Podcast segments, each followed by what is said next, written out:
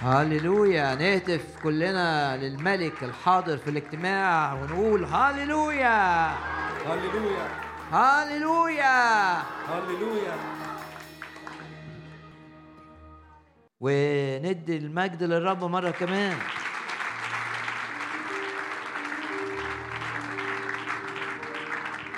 طوبى للشعب العاري فينا الهتاف.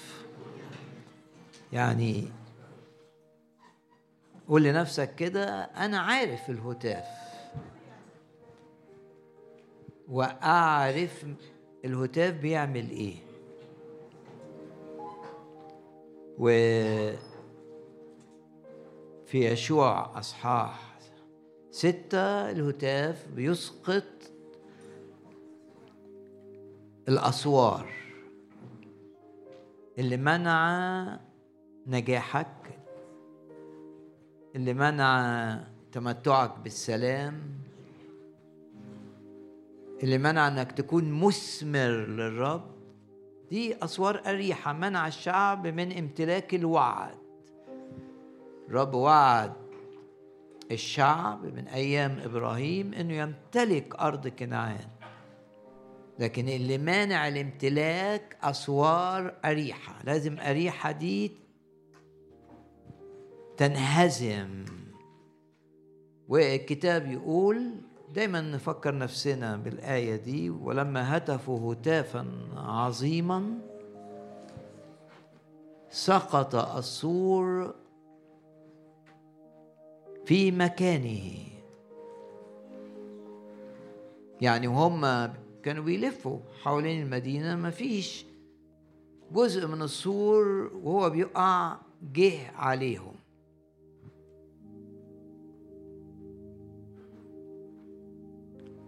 ارفع إيدك كده واعلن ايمانك ازالة لأي اعاقة.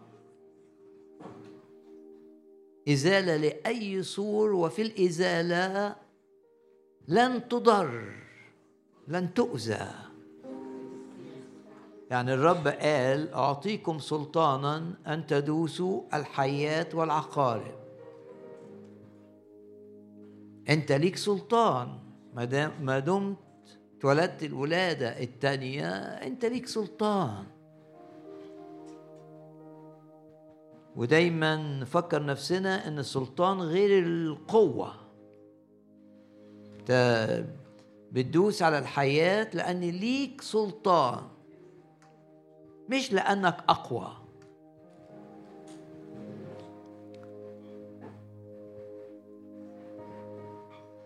زي شبهوها بعسكري المرور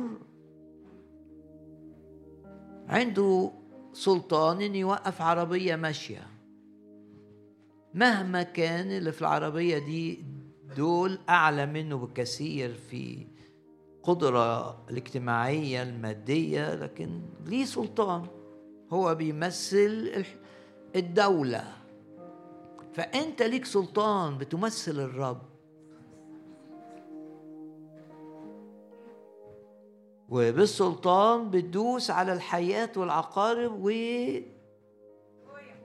معناها إيه تدوس؟ إنها ما تقدرش تأذيك إنك أنت تدوس عليها وتموتها. يعني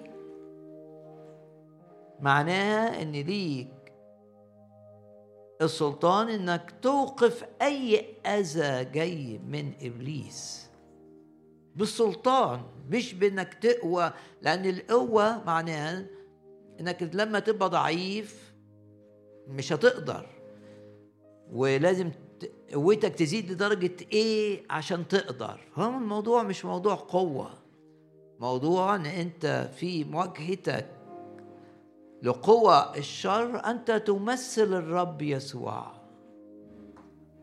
عندك سلطان باسم الرب يسوع. أعطيكم سلطانا أن تدوسوا الحياة والعقارب وأنت بتدوس بقى مش هتتضر زي لما السور وقع ما ضر الشعب الرب. وكانت ساكنة في السور واحدة بقت تبع شعب الرب أمنت. هي رحاب وكل عيلتها كانوا في ساكنين في السور. هي جابت كل العيلة معاها في اليوم ده. السور وقع في مكانه يعني ما أذاش الناس. شعب ما أذاش. شعب الرب اللي بيدور حوالين المدينة ولا أذى. رحاب اللي صارت من شعب الرب. وانت بتدوس على الحياة والعقارب مفيش حية تقدر تأذيك. مفيش. عقربة تقدر تلدغك. وقال الرب بعد ما قال أعطيكم سلطانا أن تدوسوا الحياة والعقارب قال ولا يضركم شيء. ندي المجد للرب.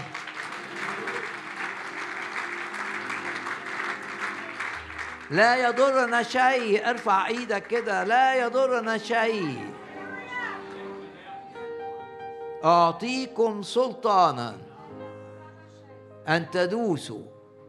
تقول باسم الرب يسوع بدوس على الحياة اللي ابتدت تهاجمني في دائرة العمل. واحد تاني اللي ابتدت تهاجمني في بتحصل لي حاجات غريبة.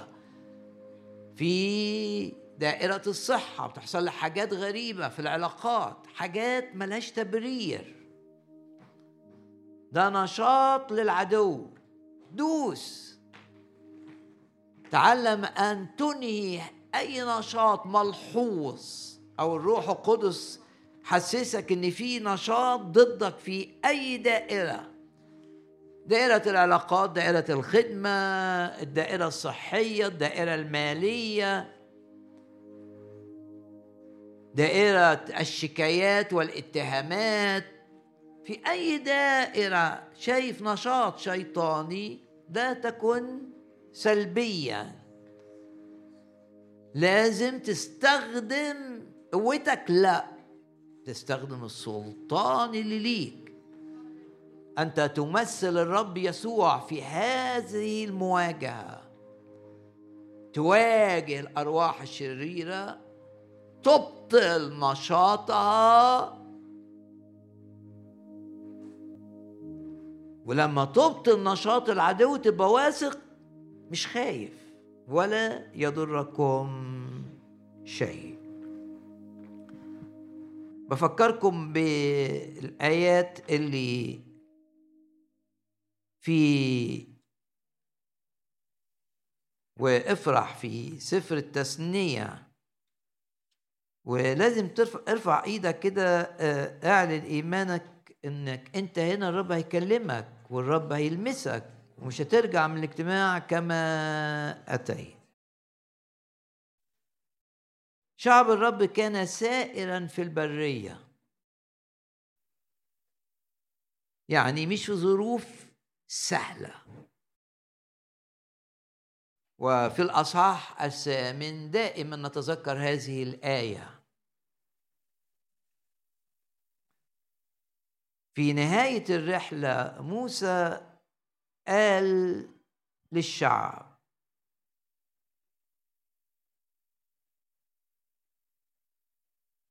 في آية أربعة ثيابك لم تبلى عليك. ورجلك لم تتورم. هذه الأربعين سنة. رغم إن البرية دي عبارة عن إيه؟ نرى في آية 15 الذي صار بك في القفر العظيم اللي بيخوف المخوف. مكان حيات محرقة وعقارب. يبقى البرية مليانة حيات وعقارب. قدرت تأذي شعب الرب. رجلك لم تتورم. يبقى ما تلدغتش. يبقى محمية رغم إنه ماشي في حتة خطرة جدا. الذي صار بك في القفر مكان حيات محرقة يعني مميتة يعني قاتلة وعقارب. عمل معاك معجزات. الذي أخرج لك ماء من صخرة الصوان. يعني من الظروف الصعبة أوي أوي أوي يطلع حاجات رائعة جدا جدا جدا. من الصخر طلعت مية. وفي المزمور يقول لك ومن الصخر أشبعك عسلا كمان لأن في الشروخ اللي في الصخور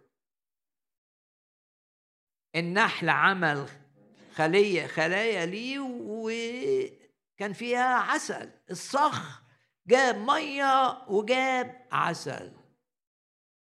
وده اللي قاله الكتاب. إن من الجافي شيء لا يؤكل شيء آه، سيء. خرجت حلاوة. ومن الآكل خرج أكل. وكان المثل ده اللي قاله شمشون ان الأسد الميت الأسد مات فما اكلنيش وكمان النحل جه فيه وطلع عسل. وهنا في تثنية ثمانية يقول لك أيا كانت الظروف اللي أنت فيها. الذي أخرج لك ماء. يبقى ظروف قاتلة تتحول إلى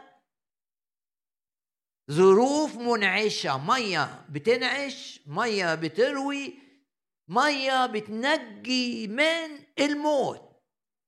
جاية من الصخرة. وعسل مشبع من الصخر أشبعك عسلا. ومفيد يقول الكتاب إن ابن شاول الملك ناسان لما كان في معركة والعصاية كده آه، غمس في عسل ويا دوبك حاجة بسيطة يقول لك انتعش وعينيه استنارت. بنرفع إيدينا بنعلن إيماننا إن البرية الحياة اللي في البرية مش بس مش هتموتنا مش هتورم أقدامنا. رجلك لم تتورم. هل هذه الأربعين سنة؟ والثياب اللي كانوا لابسينها ما إدمتش.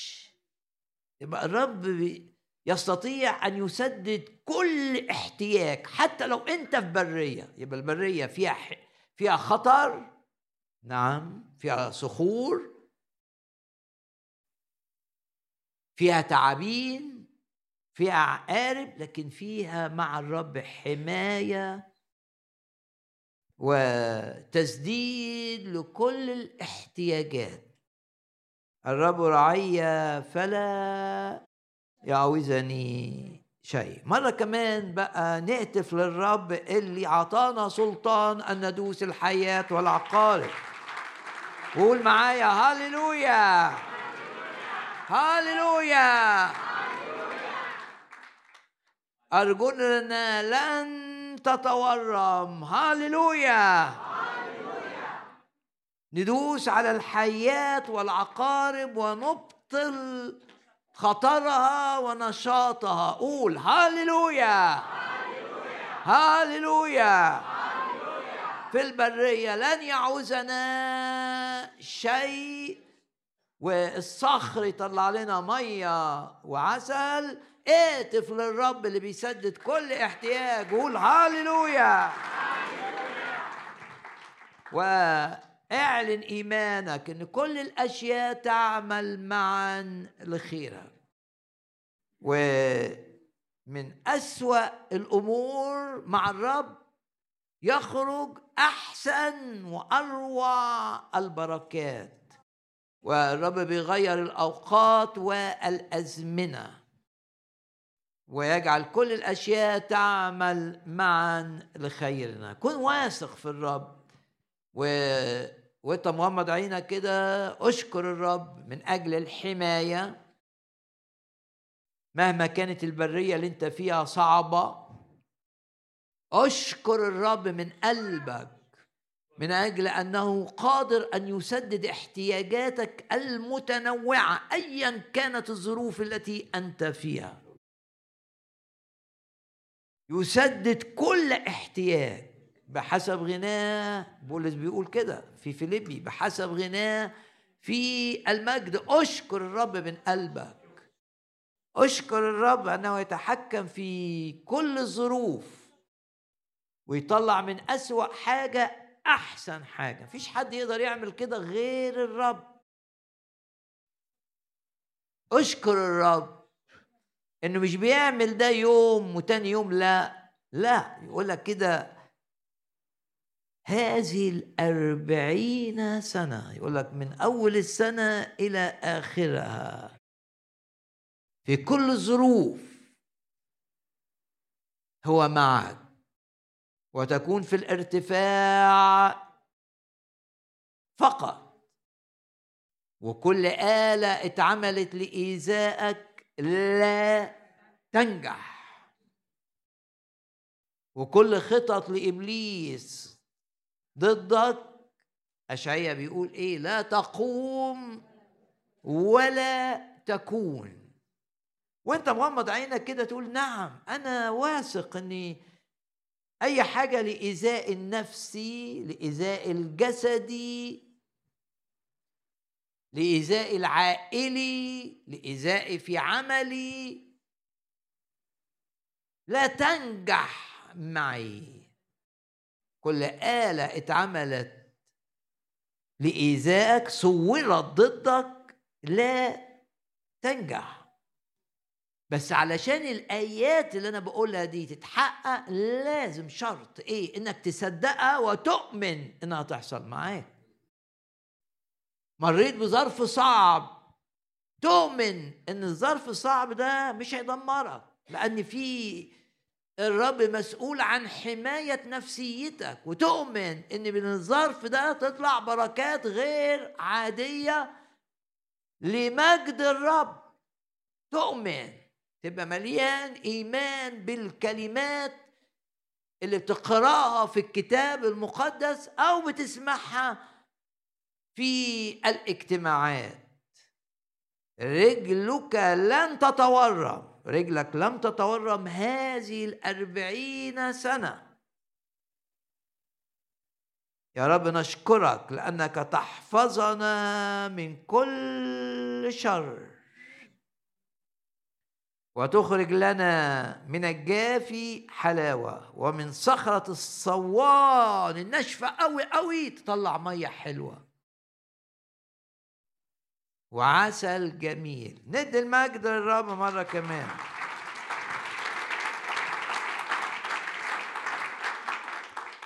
وأفكركم أيضا بكلمات رسالة بولس الرسول إلى المؤمنين في كنيسة كورنثوس. وانتبه إلى هذه الكلمات الروح بيفكرك بيها. كرونسوس الأولى و يا رب نشكرك. نعم الأصحاح السادس. بعض الآيات من الجزء نص ابتداء من آية 12 لا يتسلط علي شيء. ارفع إيدك كده اعلن. فيش حاجة مضرة تتسلط عليك ولا فكرة مضرة مضرة ولا خطية ولا عادة مضرة. ولو في حاجة بتتسلط عليك آمن باللي أنت بتسمعه. قول للرب كده يا رب أشكرك لأنك أنت قلت عبر بولس الرسول في كورنثوس 6 مفيش حاجة تسلط عليا ولا خوف ولا قلق ولا هم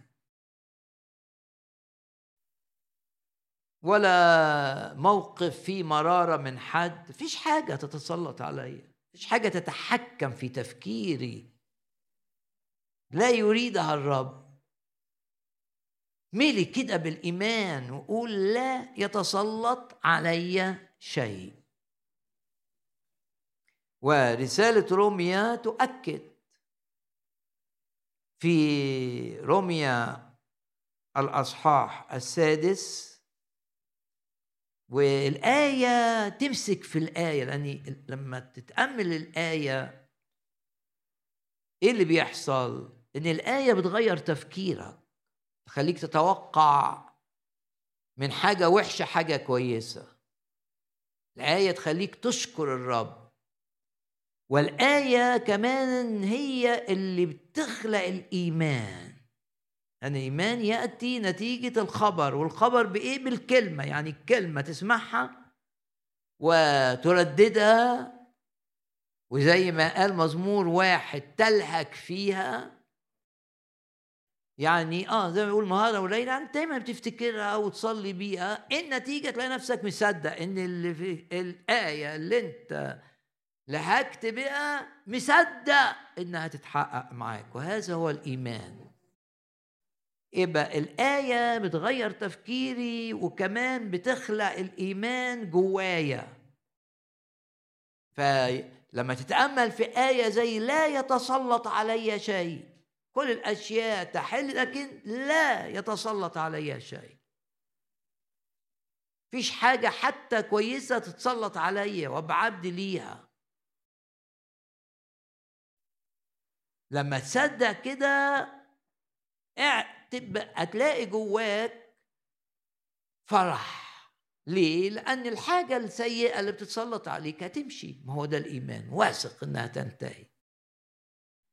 باسم الرب يسوع لا يتسلط علينا آه، آه، حزن لا يتسلط علينا هم.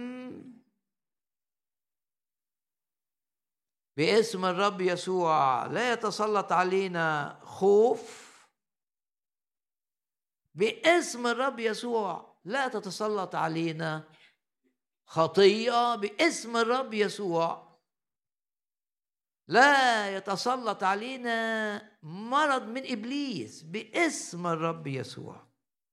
وقلت أقرأ من روميا روميا الأصحاح السادس وأفكركم بهذه الآية العظيمة. آية 14 فإن الخطية لن تسودكم يعني لن تسيطر عليكم. فيش خطية تسيطر عليك بس تقول الواقع بيقول إن في حاجة بتسيطر عليا.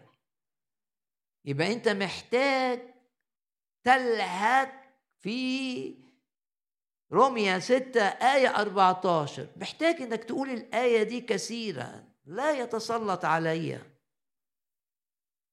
في واحد تتسلط عليه السجاير رغم إنه ليه علاقة مع الرب. واحد تاني بيتسلط عليه يشرب خمرا كثيرا والكتاب يقول لا تكن من شريبي الخمر الذين يتلفون أجسادهم. بس في حاجة بتتسلط عليا مش قادر مش قادر أقاومها. أو شخص صحته تتطلب إنه ما يأكلش أكل معين بس الأكل المعين ده متسلط عليه مش قادر يوقف مش قادر يمتنع. والأكل في ذاته ما هوش شر لكن حينما يكون مؤذيا يبقى شر. ممكن لواحد تاني مش مؤذي بس ليك أنت مؤذي ومتسلط عليك. تمسك برمية ستة آية 14 فإن الخطية لن تسودكم. ليه؟ عشان في نعمة. لأنكم لستم تحت الناموس مش تحت وصايا بتقول لك اعمل وما تعملش بل تحت النعمة. يبقى بالنعمة أثق إن الرب يديني بالنعمة ان الخوف ما يسيطرش عليا الحزن ما يسيطرش عليا الهم ما يسيطرش عليا الغضب ما يسيطرش عليا النجاسة ما تسيطرش عليا المرارة من حد لا تسيطر عليا. عشان في نعمة. نعمة يعني عطية ثمينة يعطيها لك الرب وأنت لا تستحقها. هي دي معنى النعمة. نعمة معناها حاجة أنت ما تستحقهاش. يعطيها لك الرب بالنعمة. ليه؟ لأن الرب يسوع على الصليب دفع ثمن البركة اللي هتاخدها فعشان كده أنت بتاخدها مجانا. تاخدها مجانا لأن في شخص بيحبك دفع الثمن فعشان كده تبقى واثق إنك أنت هتاخد هتاخد حرية من سيطرة أي خطية ومن سيطرة أي شيء مؤذي. وأقرأ الآية مرة كمان الخطية لن تسيطر عليكم. ليه؟ لأنكم تحت النعمة. مجد الرب مرة كمان كده مجد الرب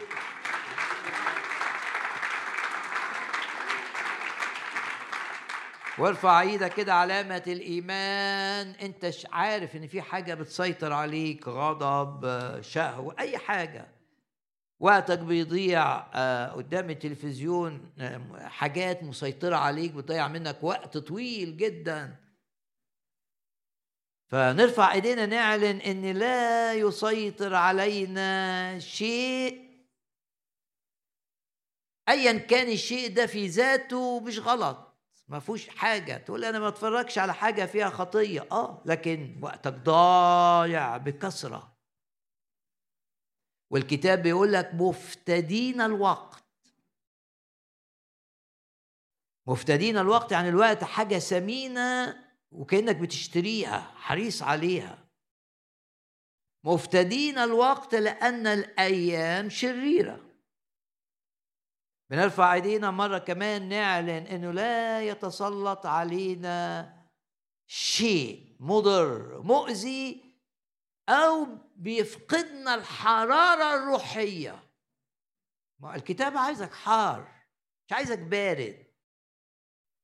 وتقرا في سفر الرؤيا كده؟ كنيسة الضخمة دي اللي الرب مش بيحذرها. أنتوا لا حارين ولا حتى أنتوا فاترين كده في طور. كنيسة لاوتكية وكانوا فاهمين الفطور ده. ليه؟ لأني سمعتني بقول الحكاية دي قبل كده خلفية. لهذه الآيات إن لاوتكية كانت بتجيب مياه من نبع. كانت تطلع المية منه مية سخنة. تطلع سخنة كده وتمشي لغاية ما توصل المدينة تبرد. هو بيقول لهم تبقى فترة. فهو بيقول لكم أنتوا فاترين. الحرارة بتضيع منكم زي ما بتضيع من المية دي. يبقى طالع من اجتماع كده حار وبعدين واحد يحكي معاك ويدخلك بقى في مناقشات عن الاقتصاد عن السياسة آه، آه، آه، وتروح البيت بارد. لازم تصلي إنك لا تفقد الحرارة الروحية. وحتى لما الحرارة تقل ترجع البيت تسترجع اللي الرب قاله لك وتقول آه الرب كلمني أنا. أنا كنت محتاج الآية دي. أنا الأصحاب دول بيفطروني. أنا زي الناس بتقعد كنيسة لاودكيه فاتر يفكرك الروح القدس. وتقول طيب أنا مش عايز أبقى فاتر. تبتدي تسترجع الآيات التي لمستك أثناء العظة وتصلي بها. وتصحى تاني يوم الصبح عايز تفتكر آية اتنين تشكر الرب لن تأخذ منك وقتا. ده حاجة بتشكر الرب. يا رب أشكرك لأنك أنت عطتني آية لا يتسلط علي شيء. أنا بيتسلط علي الخوف والإنزعاج والارتباك و... وتوقع. في واحد بيسيطر عليه توقع. توقع إيه؟ توقع الأمور الأسوأ. يبقى أي حاجة بتحصل له بيتوقع أسوأ حاجة. يبقى الموضوع ده ممكن يبقى ليه عشر تفسيرات يختار أسوأ تفسير. ده مقيد. ورا ده تسلط تسلط من العدو بيخليه دايما مش ما عندوش سلام لأنه بيتوقع ما هو أسوأ. أنت بقى تقول لا أنا مش هعمل كده أنا لا يتسلط علي خوف ولا يتسلط علي انزعاج ولا يتسلط علي غضب ولا يتسلط علي شيء مؤذي لصحتي ولا يتسلط علي شيء مؤذي لبيتي مؤذي لأولادي مؤذي لوقتي. ولو بتخدم الرب تقول لا يتسلط علي شيء. يضعف حرارة الروحية لكي أخدم الرب مليان بالروح. لكي يكون الثمر كثير ولمجد الرب. ندي المجد للرب مرة كمان.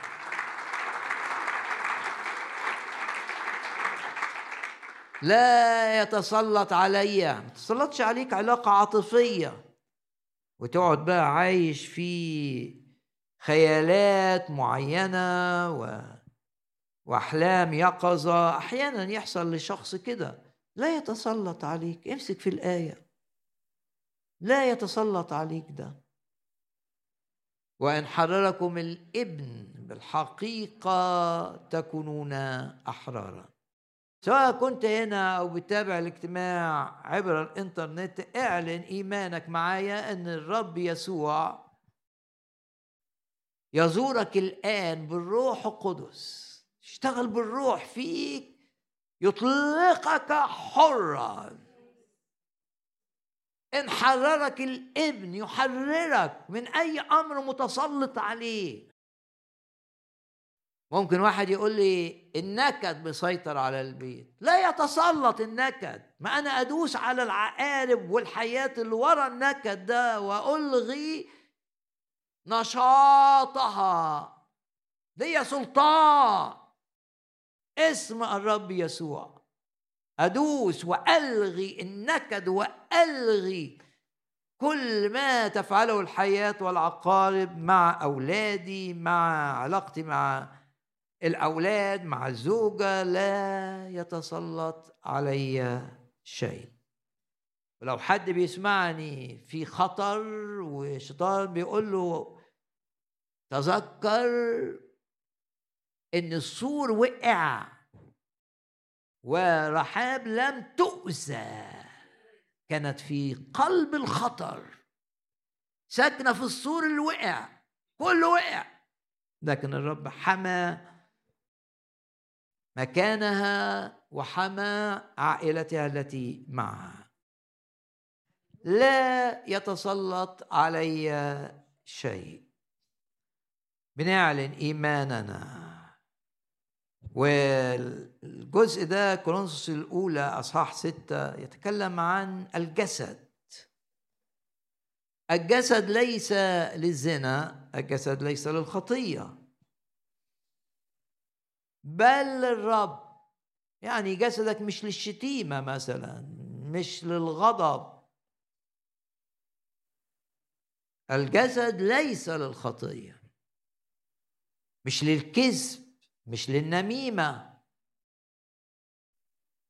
ليه؟ الجسد للرب. يبقى وانت بتسمعني كده تغمض عينك وتقول يا رب أنا عايش على الأرض. روح أنا روح أسكن في جسد. ولي نفس لكن أنا روح أسكن في جسد. جسد ده الخيمة اللي أنا ساكن فيها. الخيمة دي مهمة أوي أوي أوي تبقى كل ما يحدث من خلالها لمجد الرب. ما هياش هنا يقول لك ليس للزنا. وكمل على كده بقى بتفكيرك الروحي. المستنير بكلمة الرب الجسد مش للكذب مش للنميمة مش للغضب المؤذي. الجسد للرب لخدمة الرب. هل أنت بتخدم الرب؟ سؤال هام. يا رب ادينا كلنا حماس لخدمتك. يعني مش تبقى بتزق نفسك على الخدمة. لا روح يملاك ويشعل قلبك كده يبقى عندك غيرة للرب عايز تخدم الرب أكتر من أي وقت مضى. هل انت بتخدم الرب؟ هل انت طلبت انك تمتلئ بالروح عشان تبقى حار؟ ما أنا قلت كلمة عايزانا حارين في الروح. دي إيه كتاب عايزك حار في الروح. انت بتطلب انك تبقى حار بالروح بتطلب الامتلاء مجددا. لو كنت امتلأت قبل كده بالروح القدس اطلب انك تمتلئ بالروح تبقى حار وتبقى عايز تخدم. عندك حماس. وحماس لا يفقد. لأن دايما بتتواجد في محضر الرب ودايما بتجدد في تجديد للحماس الروحي. مين اللي بيعمله؟ الروح القدس. واعلن إيمانك معي إن هذا الاجتماع يبقى دائما لتجديد الحماس لخدمة الرب. تجديد الحرارة الروحية المية اللي كانت حارة وبعدين ابتدت تفقد تفقد تفقد تفقد تفقد. يقول لك لكثرة الاسم المحيط بيك تبرد المحبة. تيجي الاجتماع تؤمن إن في الاجتماع تعود. حارا بالروح عايز تخدم الرب مش عايز وقتك يضيع. لأن الأيام شريرة. باسم الرب يسوع أنت مش هتعيش مرتين. وأنت عندك فرصة إنك تمجد الرب وإنك تعبر عن حبك للرب زي ما الرب عبر عن حبه ليك. بموته من أجلك. أنت تتجاوب مع محبة الرب عايز. ماذا أرد للرب؟ من أجل كل حسناتي اخد منه عشان أشتعل بنار الروح وأخدم الرب كما يريدني.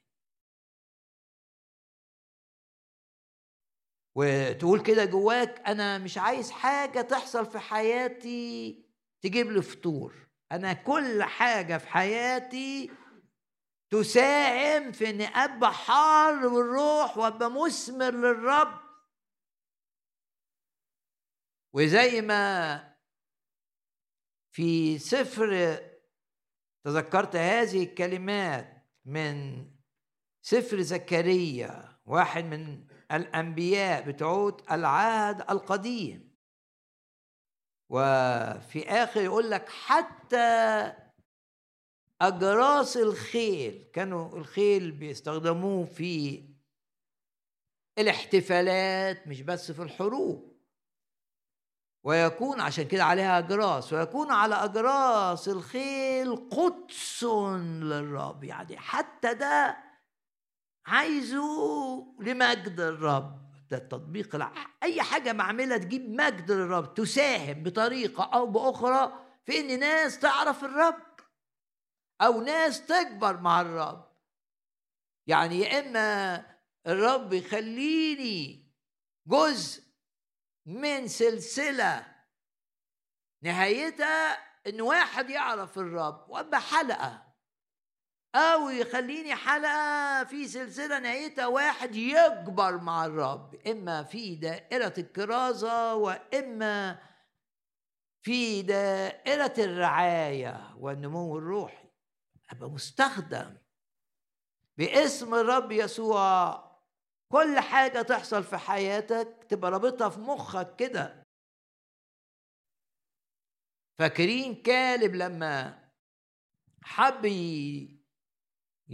بنته هتتجوز خلاص.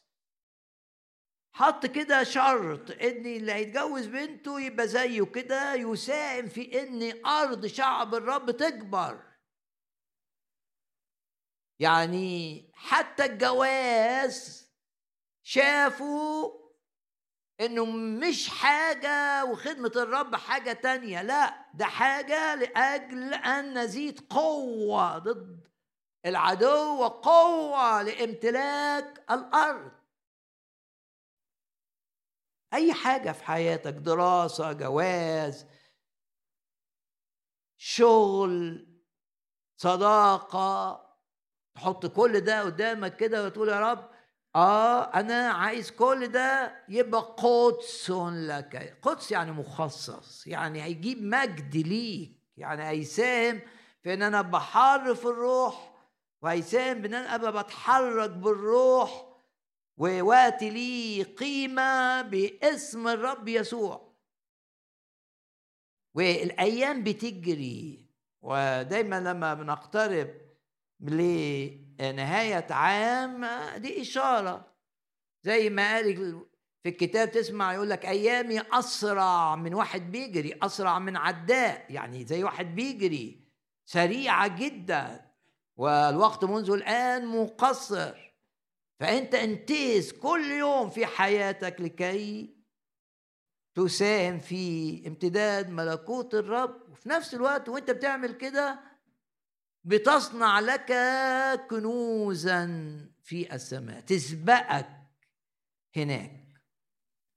باسم الرب يسوع تقدر تبعت حاجات كتير تسبقك. تسبق وجودك هناك. الرب قال كده ده المكان اللي الحاجة لما تروح فيه ما بتبص ما لا تفسد ولا عندي ولا ولا تضر ولا تسرق اصنعوا لكم كنوزا في السماء. يكون على أجراس الخيل قدس للرب. والأواني اللي والقدور كل قدر في أورشليم. إناء تكون قدسا للرب. اعلن إيمانك إني مش جسدك بس للرب. كل ما تفعله بتاخده من إيد الرب لمجد الرب. ويغمض عينك كده ويقول يا رب أشكرك من أجل هذه الآية انك جسد للرب. جسد بتاعي للرب. بقوة الروح القدس جسدي دائما لمجد الرب. يبقى عندنا أول آية لا يتسلط علي شيء. الآية الثانية الجسد ليس للخطية بل للرب. وأنت بتسمعني كده قول لي يسوع كده عايز يا رب حياتي ما يبقاش فيها خطية عايز حياتي تبقى لمجدك ولا أبقى عندي بغضة ولا يبقى عندي لا أتعود خطية لا يتسلط علي كذب ولا نميمة ولا. الجسد ليس للخطية بل للرب والرب للجسد. ودايما تسمعوني أقرأ الآية دي لأنها هامة جدا. الذي يحمي جسدي الرب. الذي يشفي جسدي الرب. الذي يجعل جسدي قادرا على خدمة الرب. مين الرب نفسه؟ نتيجة إنك أنت عطيت حياتك للرب بقى الرب لحياتك. عطيت جسدك للرب بقى الرب لجسدك. الجسد للرب الرب للجسد. ودايما تتطلع إلى الرب إن هو المسؤول عن حماية مش بس نفسك وروحك وجسدك. وهو المسؤول عن شفائك مش بس النفسي شفائك النفسي والجسدي. وتبقى خاضع كده وتقول يا رب أشكرك لأني جسدي مش هيبقى للخطية وأشكرك لأني أنت هتبقى لجسدي. والرب للجسد. يبقى عندنا ثلاث آيات لا يتسلط علي شيء. آية الثانية الجسد للرب والجزء. من هذه الآية نخليه رقم ثلاثة الرب للجسد. آية رقم 19 طب إزاي جسدي بيبقى للرب ما يبقاش للخطية يعني. أما لستم تعلمون؟ آية رقم كام؟ آية رقم 19 أن جسدكم هو هيكل للروح القدس. يبقى لا يخلي جسدي للرب الروح القدس ولا يخلي الرب لجسدي هو الروح القدس. الروح القدس جواك يقاوم يقاوم الطبيعة القديمة اللي فيه.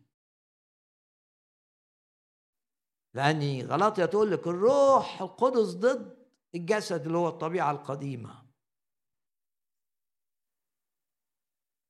ولو أنت بتسمعني وشايف نفسك إنك عاجز أمام خطية ومش بتتبع الرب بتدقيق. والكتاب يقول تطهروا تنقوا. بس انت مش قادر تعيش مدقق. مش قادر تبقى زي ما الكتاب بيقول. يبقى انت هنا تحتاج إلى الروح القدس. تلبسون قوة من الاعالي قوة ضد الطبيعة القديمة اللي فيك أولا. يبقى أنت محتاج في الاجتماع أنك تطلب أن تمتلئ بالروح. عشان جسدك يبقى للرب. لأنه مش هيجي بالإرادة. الإرادة عاجزة. وقهر الجسد تحاول تقهر في نفسك. رسالة كلوسي تقول لك ليس له فائدة هيفشل تنجح أسبوع اتنين وبعدين تلاقي الخطية رجعت. ورجعت أشرس مما كانت زي ما تكون مجوع حيوان كده وأطلقته ليأكل. أمال إيه العلاج؟ العلاج إنك تمتلئ بالروح تتواضع وتقول للرب أنا محتاج روحك أنا محتاج أتملي بالروح أنا محتاج أصلي بالروح أنا محتاج أسبح بالروح أنا محتاج نقلة بالروح القدس. والروح القدس هو اللي يخلي جسدك للرب. والرب بقى يشتغل في جسدك إزاي؟ ضد المرض وضد الإعياء وضد الضعف. أيضا بالروح القدس. أنت تحتاج للروح القدس لكي يكون جسدك للرب والرب للجسد. ورمية ثمانية رمية ثمانية بنفكر نفسنا هنيجي الاجتماع الآيات تيجي تيجي بقوة كده وتنبهك وتخليك تصلي بيها وتفرح. وفي نهاية الاجتماع بيبقى بعد الاجتماع بيبقى فيه وقت للتسبيح بقى ترنم وتسبح. وأنت بترنم وبتسبح تمتلئ بالروح القدس. في أجواء العبادة نمتلئ بالروح. رمية ثمانية نحن مديونون ليس للجسد لنعيش حسب الجسد. آية 12 دي الجسد للرب. إن كنتم بالروح تميتون أعمال الجسد أعمال الطبيعة القديمة فستحيون بالروح مش. مش بإرادتك بالروح. إن كنتم بالروح حط خط اتنين تلاتة أنت تحتاج للروح القدس عشان تقول لا قوية للحاجة اللي بتستنزف وقتك أو سلامك أو صحتك أو حرارتك الروحية. عايز تقول لا بس لا بتاعتك ضعيفة. لماذا لا بتاعتك ضعيفة؟ عشان وراه انت مش وراها الروح ان كنتم بالروح. تميتون أعمال الجسد. موت يعني الحاجة اللي كانت بتشتغل ما تشتغلش. النتيجة تتمتع بالحياة الحقيقية فستحيون. هنا الروح القدس يخلي الجسد للرب. طب فين الروح القدس يخلي الرب للجسد؟ دي بقى آية في رومية 8 نفس الإصحاح. كام آية رقم 11 إن كان روح الذي أقام يسوع من الأموات ساكنا فيكم. بس أنا عايزه يشتغل بقى. إيه اللي هيحصل؟ فالذي أقام المسيح من الأموات اللي هو إيه؟ الروح إن كان روح الذي أقام يسوع من الأموات ساكنا فيكم فالذي أقام المسيح من الأموات سيحيي. ما قالش سيقيم يبقى هو مش بيتكلم عن موت جسدي واختطاف ده بيتكلم عن أمور حالية. لأنه ما قالش سيقيم أجسادكم المائتة قال سيحيي. جسد المائتة يعني الجسد القابل للموت يبقى فيه حياة.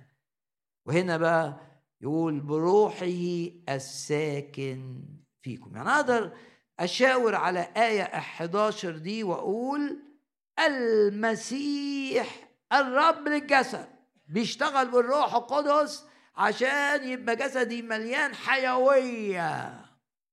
ضد المرض ضد الإعياء. زي ما بيقول الكتاب يعطي المعيا قدرة ولعديم القوة يكسر الشدة. إزاي؟ بالروح القدس.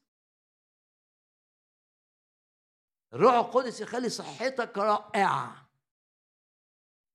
والروح القدس يخلي القوانين الطبيعية ما تشتغلش معاك القوانين العادية.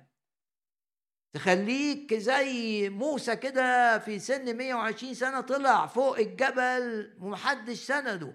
القوانين العادية المنطقية يغلبها عمل الروح القدس. يجدد كالنسر شبابك. يزيل منك الإعياء والتعب. يحفظ ذاكرتك قوية. لما تقول لي أنا ذاكرتي بتضعف كل ما بكبر أقول لك ليه أنت مستسلم للفكرة دي؟ ما تستسلم لفكرة إن الروح القدس ده الرب قال عنه إنه من وظائفه أن يذكر يعني بيشتغل في الذاكرة يذكركم بكل ما قلته لكم. اعلن إيمانك إن اللي بيحصل مع أصحابك أنت تبع الرب لن يحدث معك. الرب الرب للجسد يبقى الرب لذاكرتك الرب لتفكيرك الرب لصحتك الرب لشفائك. يشفيك يسوع المسيح. يبقى نقدر نكتب قدام آية 11 رمية 8 الرب للجسد. والرب للجسد والجسد للرب بالروح القدس. ودي آية 19 من كورنثوس 6 أما لستم تعلمون أن جسدكم هو هيكل الروح القدس. يعني شوف الرب اهتم بهيكل الهيكل بتاعه إزاي في العهد القديم و عطى تعليمات لسليمان. عطاها لداود وده سليمان. داود خد التعليمات وقالها لابنه وابنه نفذها. يعني في واحد بياخد من الرب وفي واحد بينفذ اللي بيقوله الرب. تكامل بين داود وسليمان باسم الرب يسوع. تعرف دورك إيه في ملكوت الرب؟ دور داود في بناء الهيكل يختلف عن دور سليمان. دور داود هام جدا لأن هو اللي خد الرسم وهو اللي خد ال... ده يتعمل كذا ويتعمل كذا ويتعمل كذا وهو اللي جمع كل المواد المطلوبة لبناء الهيكل. لكن مين بقى اللي, اللي استفاد بكل ده؟ لمجد الرب ابنه سليمان. تكامل بين الأب والابن باسم ارفع ايدينا كده من أجل ان اي اسوار بناء ابليس بين الاباء المؤمنين وابناء وابنائهم وبناتهم بين الاباء والامهات باسم الرب يسوع باسم الرب يسوع. آه، تهدم هذه الحواجز تهدم هذه الاسوار باسم الرب يسوع. وتتذكر معايا الكلمات اللي مكتوبة في آه، سفر ملاخي. آخر سفر في العهد القديم. وبيتكلم عن البركات التي تصاحب ظهور الرب يسوع في حياة الأمة. من هذه البركات. و يا رب نشكرك. آه ونسبحك ونعظمك لأنك ها أنا ذا أرسل إليكم كلمة كلمة عن طريق إيليا وده كان مقصود بها يوحنا المعمدان. فيرد قلب الآباء على الأبناء. هو طبعا الآية دي مرتبطة بأمور تحدث في نهاية العالم مع الشعب اليهودي لكن اللي هيحصل كده ليه؟ عشان الرب. الرب هتشرق شمس البر قبليها والشفاء في أجنحتها. آمن إن شمس البر تشرق في حياتك وفي بيتك وتصلي وتسبح وما تستسلمش لأفكار. فيها يأس وأفكار تشاؤم وأفكار. لا لا لا أنت تبع الرب. شايف الرب بيشتغل وبيصلح وبي ويكسر وعشان يبني وبيهدم عشان يبني يعمل حاجة جديدة في بيتك تشرق شمس البر والشفاء في أجنحتها. النتيجة يرد قلب الآباء على الأبناء وقلب الأبناء على آبائهم. ونجد الرب بيستخدم الأب داود وابنه سليمان في بناء الهيكل العظيم الذي عرف باسم الابن هيكل سليمان. طيب أنا آه، إذا كان الهيكل اللي هو من حجارة ومواد آه، آه، أخذ كل هذا الاهتمام من الرب كم وكم؟ أنت أنت هيكل أنت هيكل أنت هيكل للروح القدس. أم لستم تعلمون أن جسدكم هو هيكل للروح القدس الذي فيكم الذي لكم من الله؟ غمض عينك كده قول الروح القدس لي من الله. الروح القدس في داخلي. تعلن كده إيمانك أنا جسدي ده هيكل للروح القدس. والرب لأنه كان بيهتم بهيكله في العهد القديم بكل تأكيد يهتم بكياني بشكلي بإمكانياتي بصحتي بنفسيتي. نعم جسدكم هو هيكل للروح القدس الذي لكم من الله. و وإنكم لستم لأنفسكم. ومرة كمان بقول لك بقول لكل واحد هنا وكل واحد بيتابع الاجتماع إن يقول كده يقول كده بصدق. أنا مش لنفسي أنا مش عايش لنفسي. أنكم لستم لأنفسكم. أنا مش هعيش لنفسي مش هدور على ذاتي والأنا بتاعتي. أنا أحب الرب. أنا مش لنفسي أنا للرب. مش عايز حاجة تحصل في حياتي بره هذه العبارة. أنا للرب في شغلي أنا للرب في بيتي أنا للرب في فرحي وحزني. كل حاجة في حياتي لمجد الرب. أنا للرب. إنكم لستم لأنفسكم. لأنكم قد اشتريتم بثمن أنت ملك نفسك؟ لا. أنت حر في نفسك؟ لا. أنت صاحب القرار في الأمور اللي تخصك؟ يبقى أنت مش فاهم الآية دي. يبقى انت مش مصدق الكتاب المقدس. يبقى انت مش مصدق اللي عمله الرب من أجلك على الصليب إنه اشتراك قد اشتريتم بثمن. فمجدوا الله في أجسادكم. ونرفع ايدينا مرة كمان. لن يستخدم جسدي لمجد الشيطان. لن يستخدم جسدي لتحقيق هدف إبليس. لن يكون جسدي إلا لمجد الرب بالطريقة التي يريدها الرب لأن الروح القدس في داخلي. مجدوا الله في أجسادكم التي هي لله. ندي المجد للرب الآن.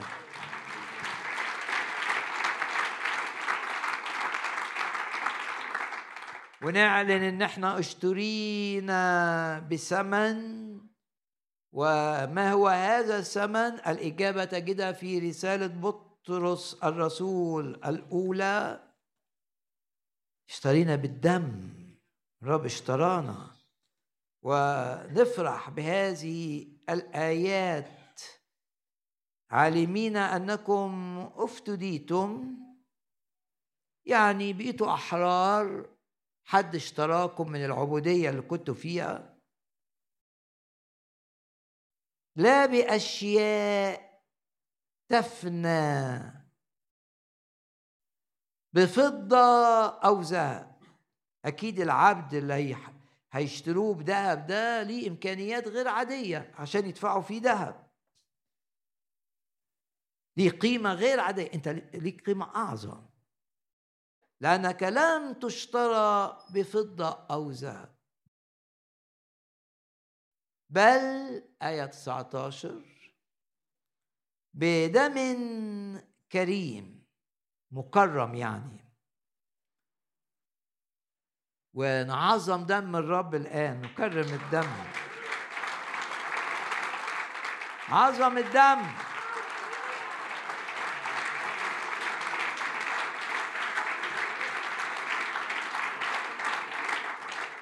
واعلن إنك أنت محمي بسبب إيمانك بالدم وإنك في العهد الجديد بسبب إيمانك بالدم وإن ليك حياة أبدية بسبب إيمانك بالدم. وإنك مقدس للرب بسبب إيمانك بالدم. وإنك بتغلب الشيطان بسبب إيمانك بالدم. وإنك بقيت قريب لعرش النعمة وليك ثقة بالدخول إلى الأقداس دائما بسبب إيمانك بالدم. عظم الدم.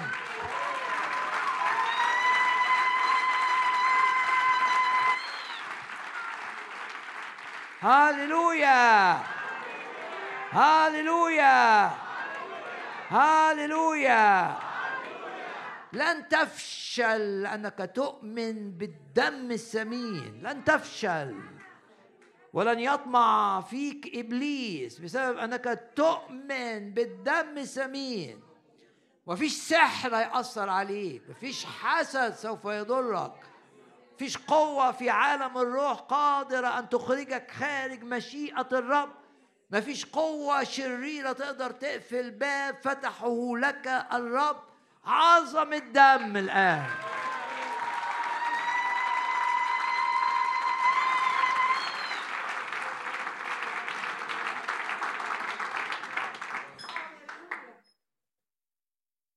عالمين أنكم افتديتم بدم مكرم. من شعب الرب يكرم الدم. كما من حمل بلا عيب ولا دنس.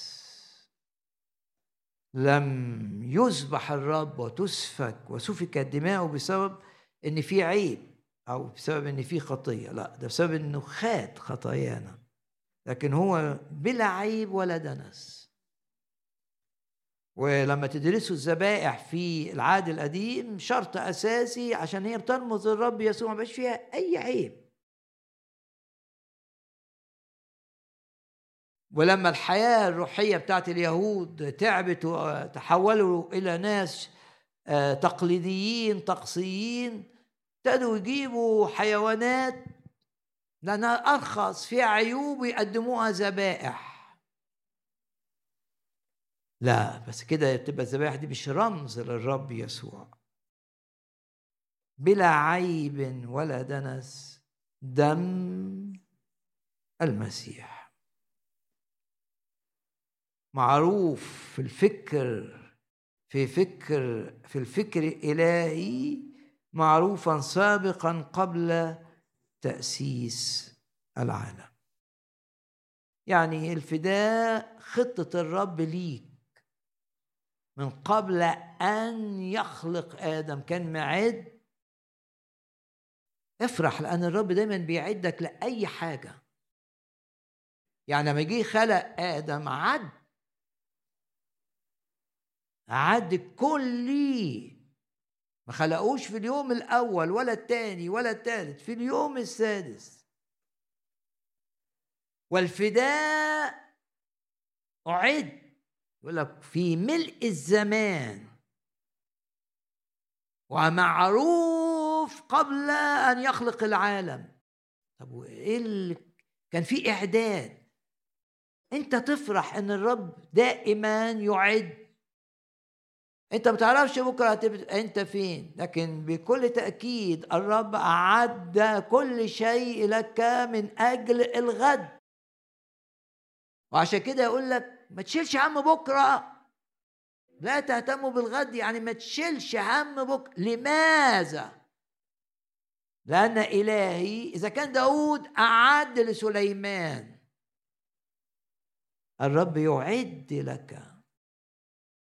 كل ما أنت في احتياج إليه غدا. الرب يعد لك. كل ما يجعل حياتك في الغد أروع من حياتك الآن. الرب اعد لك. لن تدخل مرحلة لم يعدها الرب لك. وحتى الأبدية يقول لك أنا ذهبت لأعد لأعد لكم مكانا. سفر الملوك الأول والأصحاح العاشر. هختم بالجزء ده. مع أخبار الأيام الأول نشوف الأول سفر الملوك الأول. مع أخبار الأيام الثاني الأصحاح التاسع. في رسالة لنا. وعمل الملك بفكركم بالجزء ده. كرسيا عظيما من عاج. لأن سليمان كان غني جدا. الكرسي بتاعه اللي بيحكم منه اتعمل من العاج. ليس خشبا عاديا. وغشاه بذهب إبريز يعني أروع أو أغلى أنواع الذهب. فكر نفسنا بالجزء ده ورسالة بسيطة. وللكرسي ست درجات يبقى اذا الكرسي عالي. وبعدين آية عشرين بقى. وإثنى عشر أسدا. واقفة هناك على الدرجات الست. من هنا ومن هناك. يعني هو عرش بتاع الملك ده أو الكرسي بتاع الملك تحتيه ست درجات كده وعلى يمين كل درجة أسد من الذهب. لم يعمل مثله في جميع الممالك. سفر أخبار الأيام الثاني. الأصفار بتكمل بعض. وعمل الملك كرسيا عظيما من عاج آية 17 وغشاه بذهب خالص. وللكرسي ست درجات. وللكرسي موطئ من ذهب. ودي الجزء ده اللي مش مكتوب فيه اللي بيكمل بيه أخبار الأيام الثاني أصحاح تسعة اللي اتقال في ملوك الأول أصحاح عشرة. إني قاعد بس رجليه على ذهب. والذهب يتكلم عن المجد. ال 12 أسد بيتكلموا شعب الرب 12 سبط يبقى كل شعب الرب عبارة عن أسود. أنت ترفع إيدك كده وتعلن إنك أنت قدام الشيطان أسد. الأسد لا يخاف لا يرجع من قدام أحد. ليه هيبة؟ كل ده أنت. وهو سليمان قاعد كده والشعب ممثل بالأسود ال 12 دايما الترنيمه بتقول شعب الرب إيه؟ أسد. لما تحس كده إنك بتخاف وبتنكمش وبتنزعج و... ومعنوياتك منخفضة قول لا الرب جعلني أسد. كل عيلة رمزها أمام سليمان أسد. يبقى كل عيلة مع الرب أسد. كل سبط خاضع لسليمان يبقى أسد. أنا خاضع للرب يبقى تجاه قوى الظلمة. أنا مرعب. أنا ليا هيبة والرب قال يرسل هيبته أمامي. وأقرأ آية كمان من رسالة أفسس. يبقى الرب هو سليمان بيتكلم عن الرب. الرب جالس ورجليه على ذهب. موطئ من ذهب. يعني قدميه الاثنين على الذهب. هنهي بالجزء ده. رسالة أفسس. عشان نوديك فرصة بقى في البيت تتأمل في الجزء ده. ما هي عظمة قدرته؟ الأصحاح الأول آية 19 الفائقة. نحونا نحن المؤمنين حسب عمل شدة قوته. شوف التعبيرات. الرب يشتغل فينا بقدرة فائقة. وقوة شديدة حسب عمل شدة قوتي. طب شفنا القدرة دي اللي تشتغل فينا شفناها فين؟ شعب الرب زمان كانوا بيشوفوها في تحرير الرب للشعب من فرعون ومن أرض مصر وغرق فرعون في البحر. ده في العهد القديم. طب في العهد الجديد؟ لا إحنا بنشوف قوة الرب في القيامة. يعني في القيامة مش فرعون اللي بيغرق إبليس اللي بيغرق. وفي القيامة بتاعت الرب حرية مش من العبودية بتاعت مصر لا حرية من العبودية للخطية والعبودية للشيطان. بموت الرب وقيامته. حسب عمل شدة قوته أدي النموذج الذي عمله في المسيح إذ أقامه من الأموات.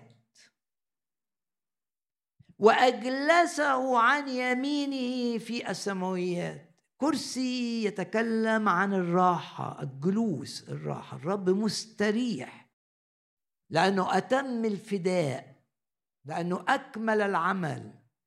لأنه قال قد أكمل. وأقدامه على الذهب. وتحتيه بقى تحت الحتة دي إيه؟ يقول لك فوق كل رياسه وسلطان وقوة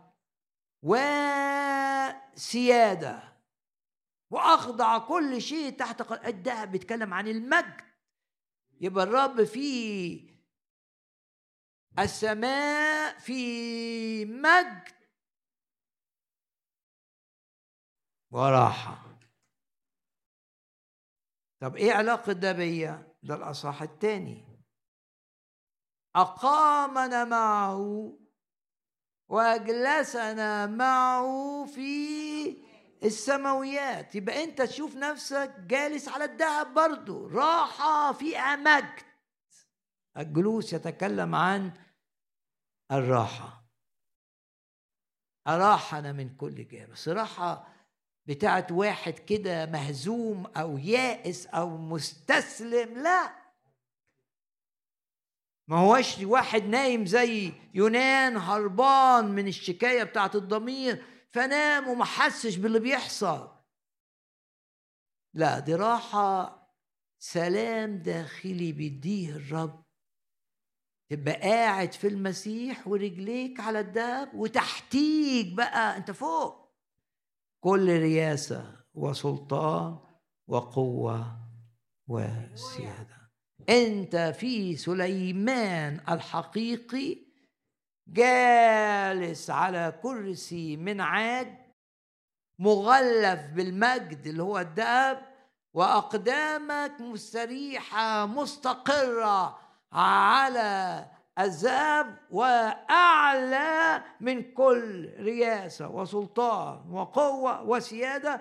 عشان كده في مجد في إنك مرتاح في مجد إنك أنت واثق إن ليك سلطان على اللي تحتيك ليك سلطان على الشر ليك سلطان على إبليس ليك سلطان على الصحراء ليك سلطان. ليه؟ لأنك أعلى منهم وشايف نفسك في المسيح. جالس وشايف نفسك في المسيح في مجد. نقفل عينينا كده ونشوف الرب كلمنا في إيه النهارده. شوف نفسك كده في المسيح.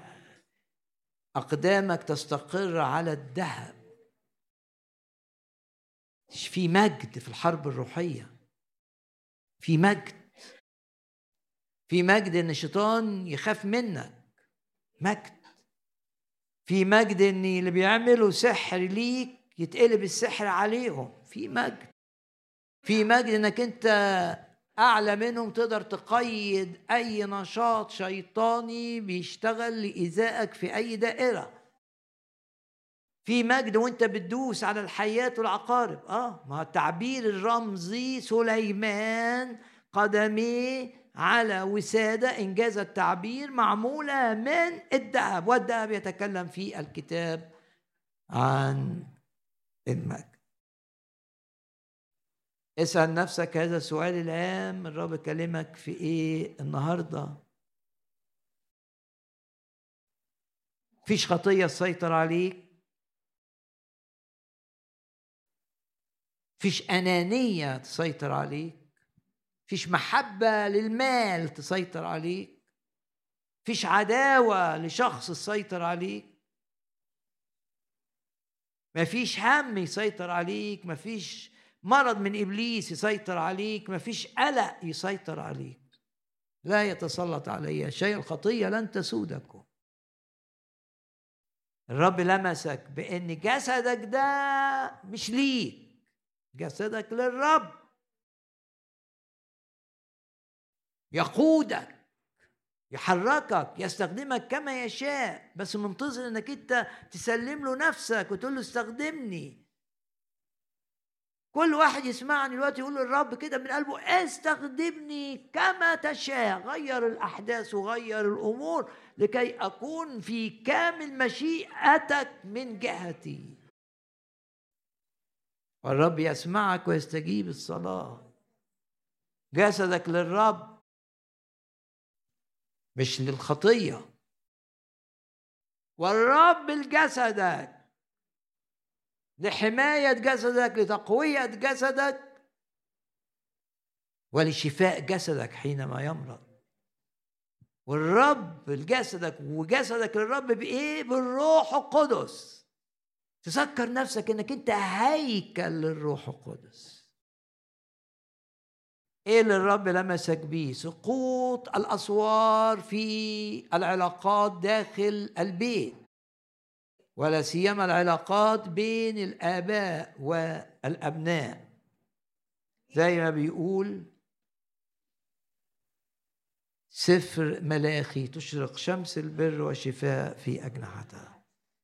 إيه اللي لمسك؟ إنك أنت تشوف نفسك كده مع سليمان كده فوق جالس مع المسيح زي ما بتقول أفسس اتنين وعشان كده تقدر تقيد تقدر تقيد النشاط بتاع إبليس. لانك أعلى منه. لو أنت بعيد عن الرب افتح قلبك كده أو قول يا رب افتح قلبي. عايز أختبر وادوق اللي أنا بسمعه. عايز أبقى حار في الروح. سلم نفسك للرب كده بلا شروط. لن تندم ابدا. والرب يحول الحزن إلى فرح. ويحول اليأس إلى رجاء. ويحول الخسائر إلى مكاسب. ويعوض عن السنين التي أكلها الجراد آخر حاجة كده غمض عينك أشكر الرب لو حاجة في الأسبوع اللي فات ده حصلت ضايقتك أشكر الرب لأني من. من الحاجة دي هتطلع حاجة كويسة أشكر الرب من أجل أي أمر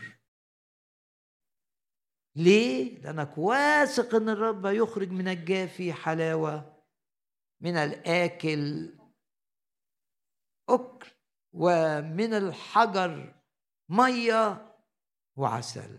ونقف جميعا في محضر الرب الآن. يا أبونا السماوي نشكرك من أجل هذا الاجتماع. نشكرك لأنك ترس ترسل هيبتك أمامنا. ونشكرك لأنك تجدد كالنسر شبابنا.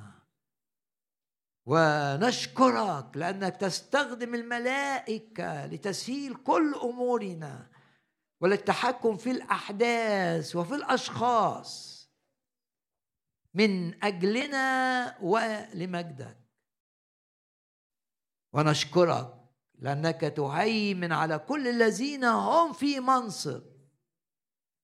وتخضعهم لمشيئتك الصالحة تجاهنا لكي نحفظ في مشيئتك رافعين رؤوسنا. تبطل كل شكاية شيطانية ضد أي شخص هنا وأي شخص يتابع هذا الاجتماع. أشكرك. لو مريض ضع يدك على مكان المرض متألم ضع يدك على مكان الألم واستقبل الشفاء الإلهي. الرب لشفاء جسدك. هللويا. يا رب أشكرك لأنك تفتح ولا أحد يغلق وعدك. قد جعلت أمامك بابا مفتوحا. باب للمجد باب للتعويض باب للشفاء باب للثمر المئة ضعف قد جعلت أمامك بابا مفتوحا ولا يستطيع أحد أن يغلقوا أشكرك وأباركك وأعظمك. تغلق كل باب فتحه إبليس. باب الخداع. باب السلب. باب للخطية باب للمرض يغلق يغلق يغلق باسم الرب يسوع. ولا يستطيع أحد أن يفتحه. نسلمك نفوسنا. املانا بالروح القدس. خلصنا من كل فتور كل برودة روحية وعظم العمل معنا. هاليلويا. الآن عشان الوقت هررنا من الترنيمة الأخيرة في الاجتماع. نعظم دمك نرفع اسمك. نهتف لك يا ملكنا. نعظم دمك.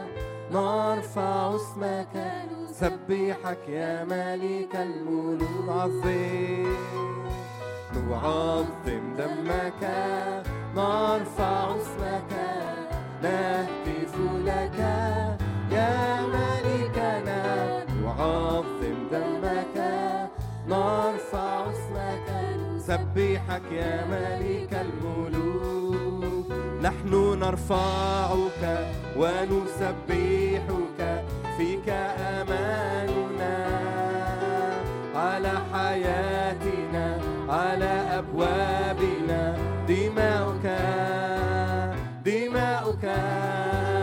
نحن نرفعك ونسبحك فيك أماننا على حياتنا. على أبوابنا.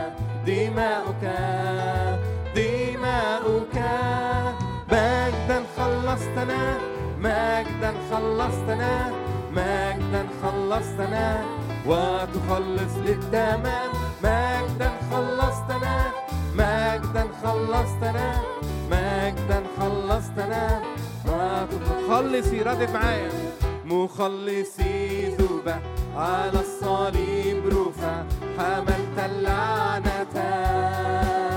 العمل أكمل والشيطان سحق مجدا لك مجدا لك.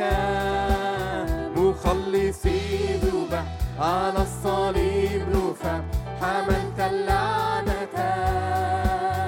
العمل أكمل والشيطان سحق مجدا لك مجدا لك. مجدا خلصتنا مجدا خلصتنا مجدا خلصتنا.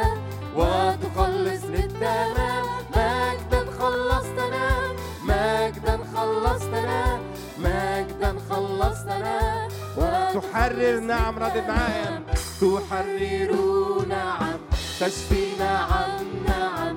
نعلن إيماننا نعلن إيماننا. لا تتغيروا لا تتأخروا. نؤمن بك نؤمن بك. تحرر نعم تشفي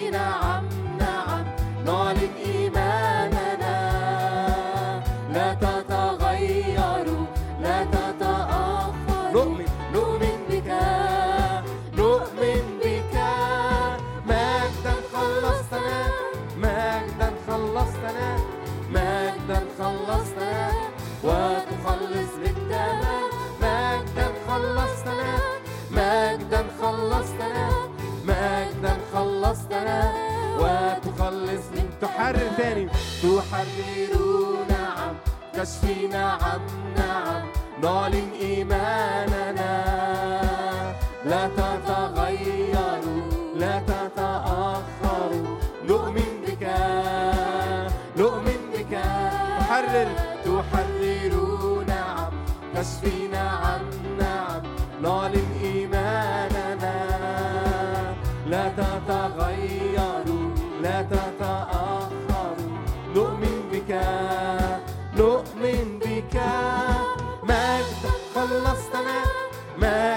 خلصتنا.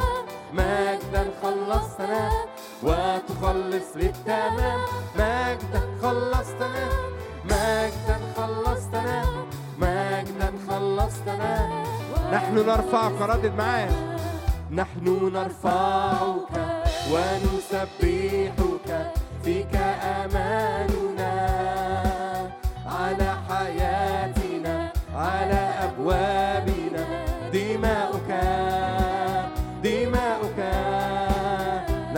نرفعك ونسبحك فيك أماننا على حياتنا. على حياتنا.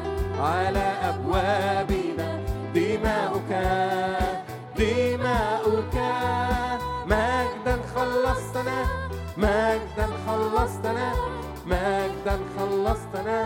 وتخلص للتمام. مجد خلصتنا. خلصتنا وتخلص